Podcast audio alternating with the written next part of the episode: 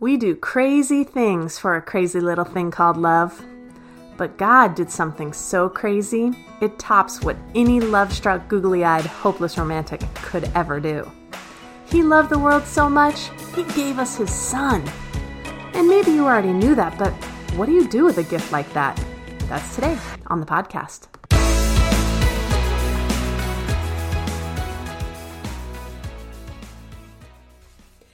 Hey, it's Marisa from the Tower Hill production team. Thank you so much for listening in to our Tower Hill podcast. Whenever or wherever you're listening, we hope this podcast blesses you, and we hope that you feel free to share it with someone that you know so that they'll feel blessed too. This week, Pastor Jason talks about the second week of Advent and how a God sized love is bigger and crazier than any head over heels love struck person could even imagine.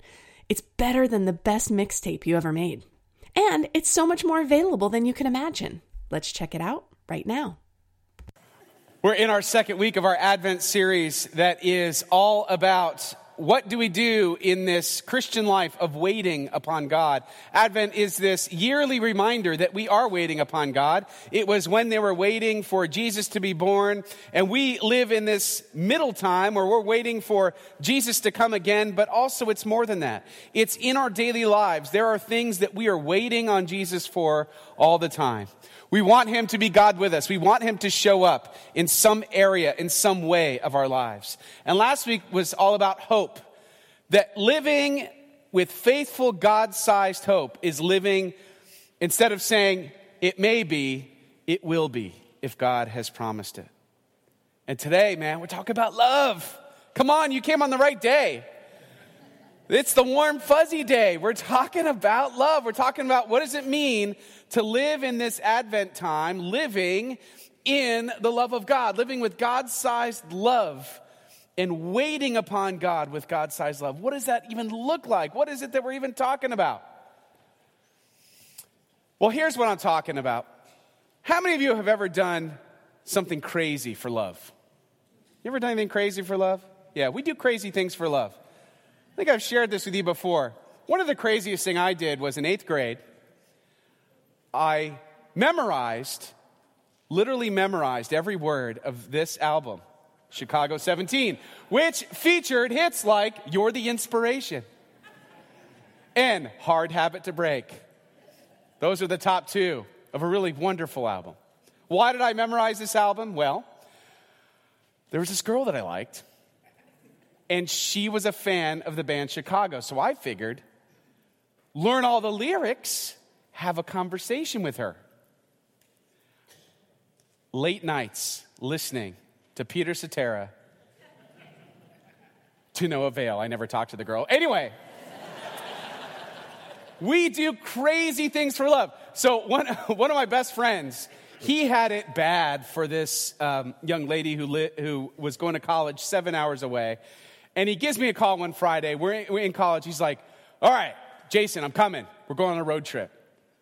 Where are we going? Oh, we're going to go visit. And I'm protecting the innocent, all the parties. Uh, we're going to go visit her. And I'm like, Isn't that like seven hours away? He's like, Yep, I got Dunkin' Donuts. We're ready to go. I'm like, All right, let's go. So we drove seven hours. Of course, he goes unannounced to see this poor girl. That, was, that was the best reaction ever from all the women in the room. Oh, yeah. All the guys are like, Yeah, man, let's go for it. Live on the edge. So we get so we get up there unannounced and it's like dawn and we're finally rolling in and we get there and she's like, "Hey. What are you What are you doing here?" Let's just say it was incredibly awkward. And I had to console this poor guy the whole way home. Why? Because we do crazy things for love. And then there's Christmas time. Christmas, we do crazy things for love, don't we? Yes, we do. We don't worry about cost. Buy now, pay it later. 12 easy payments. It's fantastic. You guys are like, oh, come on. That hurt. We do crazy things for love. But listen, we come by it honestly. Why do I say that? Because we have a God who does crazy things for love.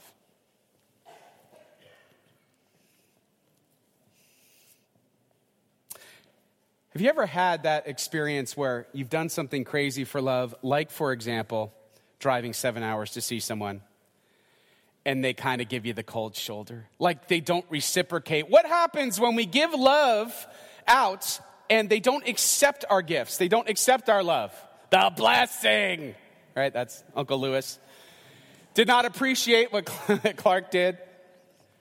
Right? What happens when they don't accept our gifts? What happens when they reject us? Well, we feel hurt. We feel maybe even a little humiliated. We feel shame. We feel frustration. We feel all these different emotions.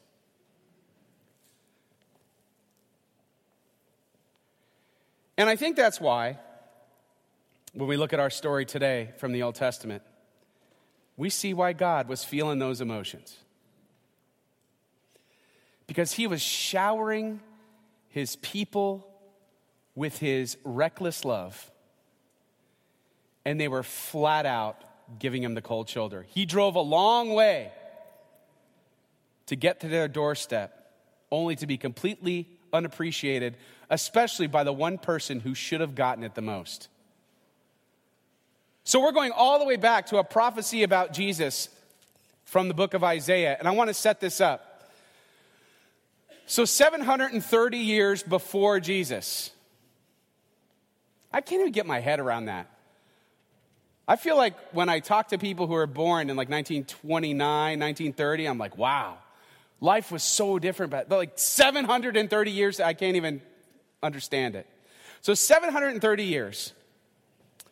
This is the nation of Israel. It was divided into two kingdoms. There was a northern and a southern kingdom.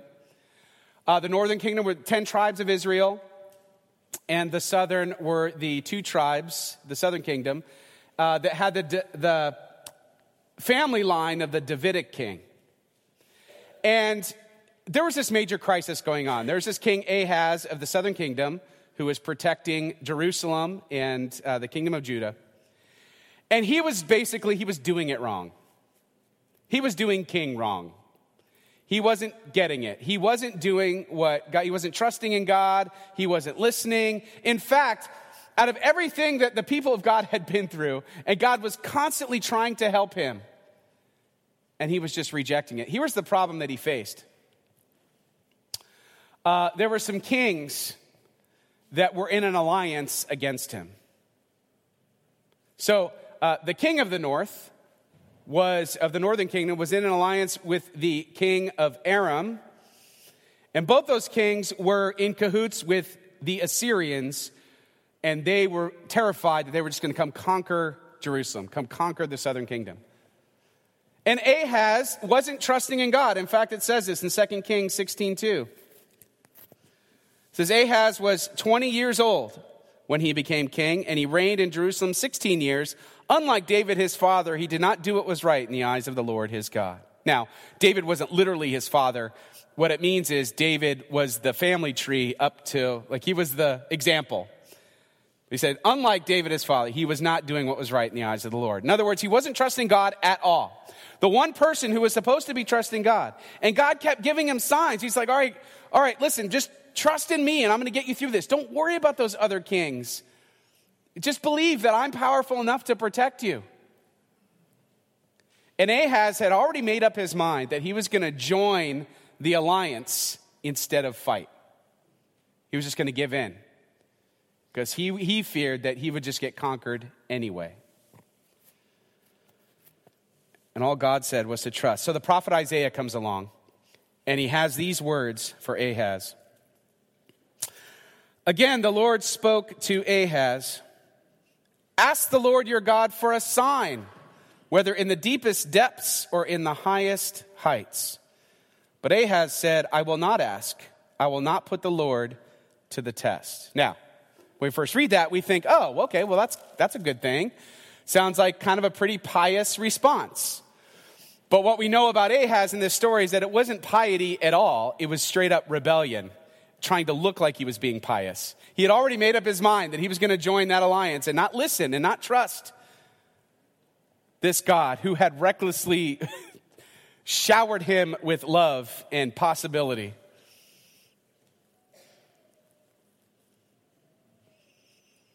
Then Isaiah said, Hear now, you house of David. Is it not enough to try the patience of humans? Will you try the patience of my God also? After all, God had driven a long way to get there, only to not be accepted. And here's how good God is. Verse 14, therefore the Lord himself will give you a sign. You didn't want one? Well, guess what? You're going to get one anyway. Why? Because my love is just that big and crazy for you. The virgin will conceive and give birth to a son and will call him Emmanuel. He will be eating curds and honey when he knows enough to reject the wrong and choose the right. For before the boy knows enough to reject the wrong and choose the right, the land of the two kings you dread will be laid waste. Oh, which is exactly what happened. Those two nations disappeared from the face of the earth, just as God said that it would. What amazes me is, and you hear this a lot, and some of you may even feel this way, is that you think, well, I read the Old Testament and I see angry God. It's always like all this wrath and vengeance, and I just want Jesus. I just want to give Jesus a hug, man. That's what it's all about. About the New Testament. I totally get that. But I think it comes from us not really reading carefully the Old or the New Testament. First of all, Jesus is not a big warm fuzzy, he says some pretty hard things. Like, there's nothing that makes me think Jesus came down just to give everyone a hug. I'm sure he's a hugger, don't get me wrong. But then I read the Old Testament and I see how much people have just flat out blatantly denied God. And God, anyway, showers them with his reckless love and says, I'm still going to deliver you in spite of yourself. I showed up at your door and you denied me, and you know what? It doesn't matter. I'm going to come in the flesh and I'm going to take care of this for you. That's how much I love you. I'm like, man, what? Why does God love us that much? I was, I was thinking about, you know, if I were ever in the Secret Service and I had to protect a high profile person, I wouldn't want to know them. Why do you think I say that? I wouldn't want any reason to not want to take a bullet for him. Right? I don't want to know them. I don't want to know their personal life or anything. I just want to assume that they're awesome so that I would have courage. but it's kind of like God knew, knew anyway that we were a mess, that we don't deserve the love that He wants to give and yet he gave it year after year, century after century.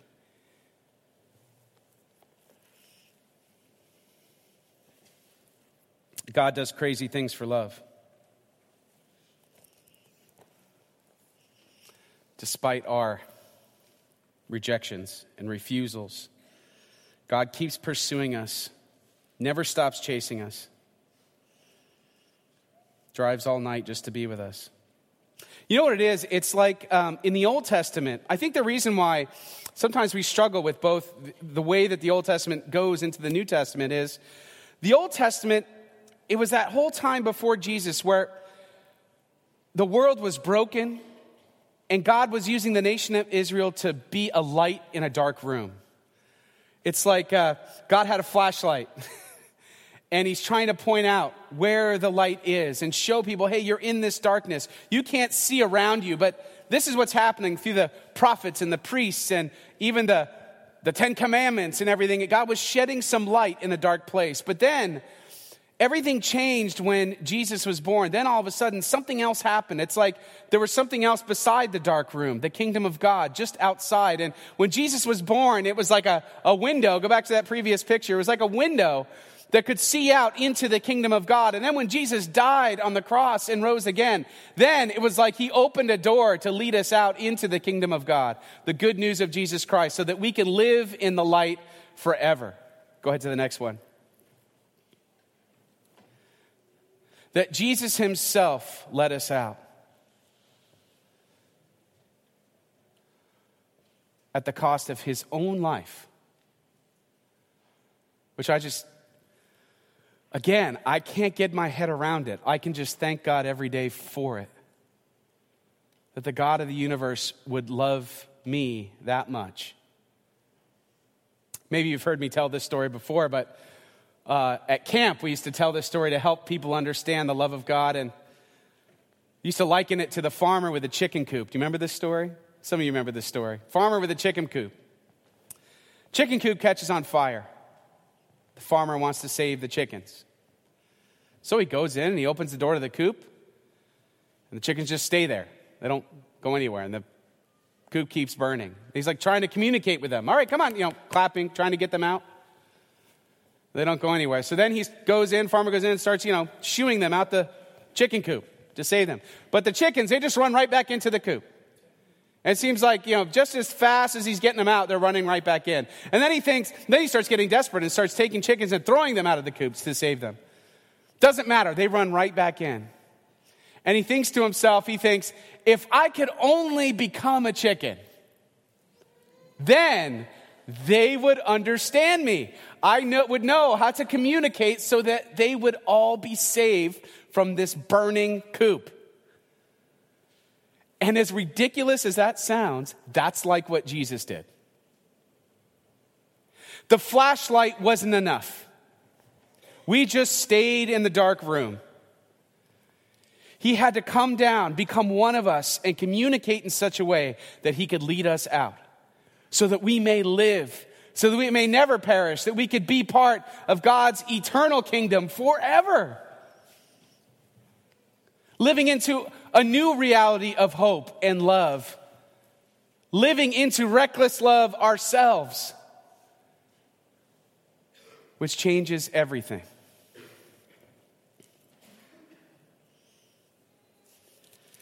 And then we see this prophecy from so long ago in the midst of such unfaithful people. And it speaks so much, I think, about God and his character that he delivered on his promise. So we go to Matthew chapter 1. Matthew will end up quoting Isaiah here to show that the prophecy was fulfilled.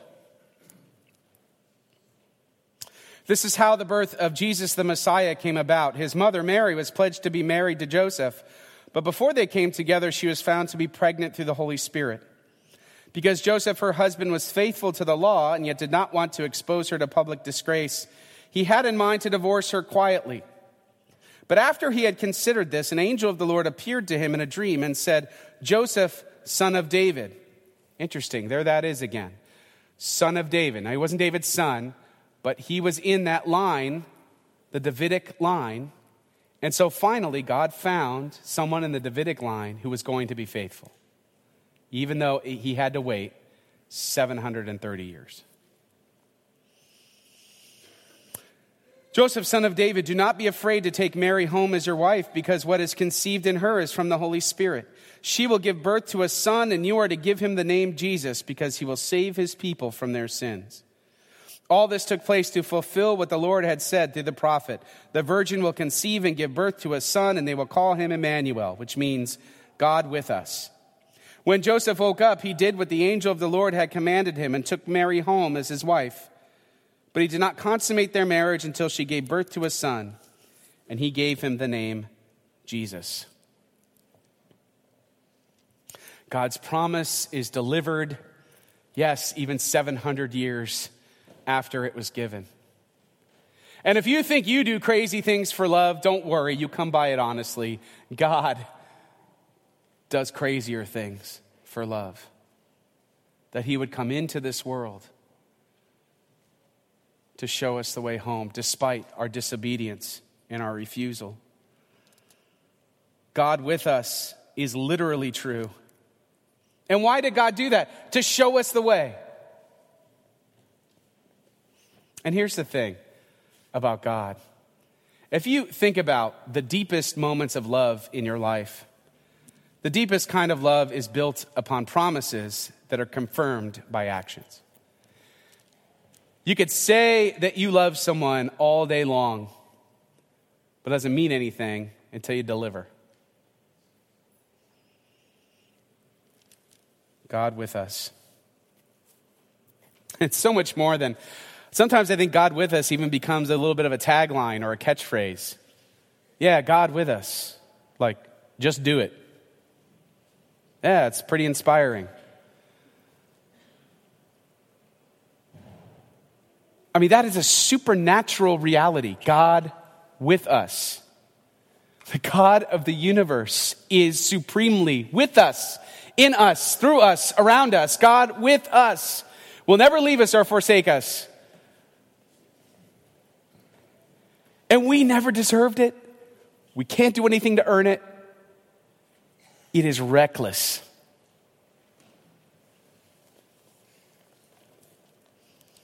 So, what do we do? How do we live with God sized love every day? Especially in the season of Advent in our lives when we're waiting upon God. What does that look like? I think it looks like three things. And they sound simple, but they're not simplistic. The first is accept it. I know a lot of people who hear about the love of God, and for one reason or another, remember those walls I was talking about, they never accept it. And usually that's because they feel like they don't deserve it, therefore they don't accept it. Like, how is that even possible that God will love me that much? I'm not worthy of that kind of love. I think a lot of us struggle with that more than we would ever admit about allowing ourselves to be loved fully. We need to accept it. We to say, Yeah, I believe it. I believe that despite my life, despite whatever I did or didn't do, that God drove all night to be at my door unannounced. And I need to let him in. I need to accept it. But I think the next piece is I need to experience it. I can accept it and then, like, forget it. Or, or it'll stay in my brain and never translate to my hands and feet. You see, following Jesus isn't just about head knowledge. Head knowledge is part of it, but it never means anything unless we actually do something with it. We actually live it. We actually experience it. So, how do you experience the love of God? You are in a relationship with God. You you spend time with God. You, you read His Word. You pray. You hang out with other people who love God. And the reason that you do that is because all of that is a way that you're experiencing in real time the love of God. And then you share it. You share that love with a world that desperately needs it. I don't know if you've been paying attention, but the world desperately needs it. We have never seen a world so divided, so fractured so deeply broken, so without God. And yet, this is the reality that all Christians get. That's why Christians should be the most humble people on the planet. Because we're the ones that understand none of us deserved it, and God gave it to us anyway. And so, in that sense of humility, we should go out and share that love with everybody else. Say, look, God, God loved me that much, and He even loves you that much. What kind of a world would we live in if Christians everywhere did just that? Let us live the promise of God, the promise of God with us. Let us live with God sized love as we wait upon the Lord. Amen.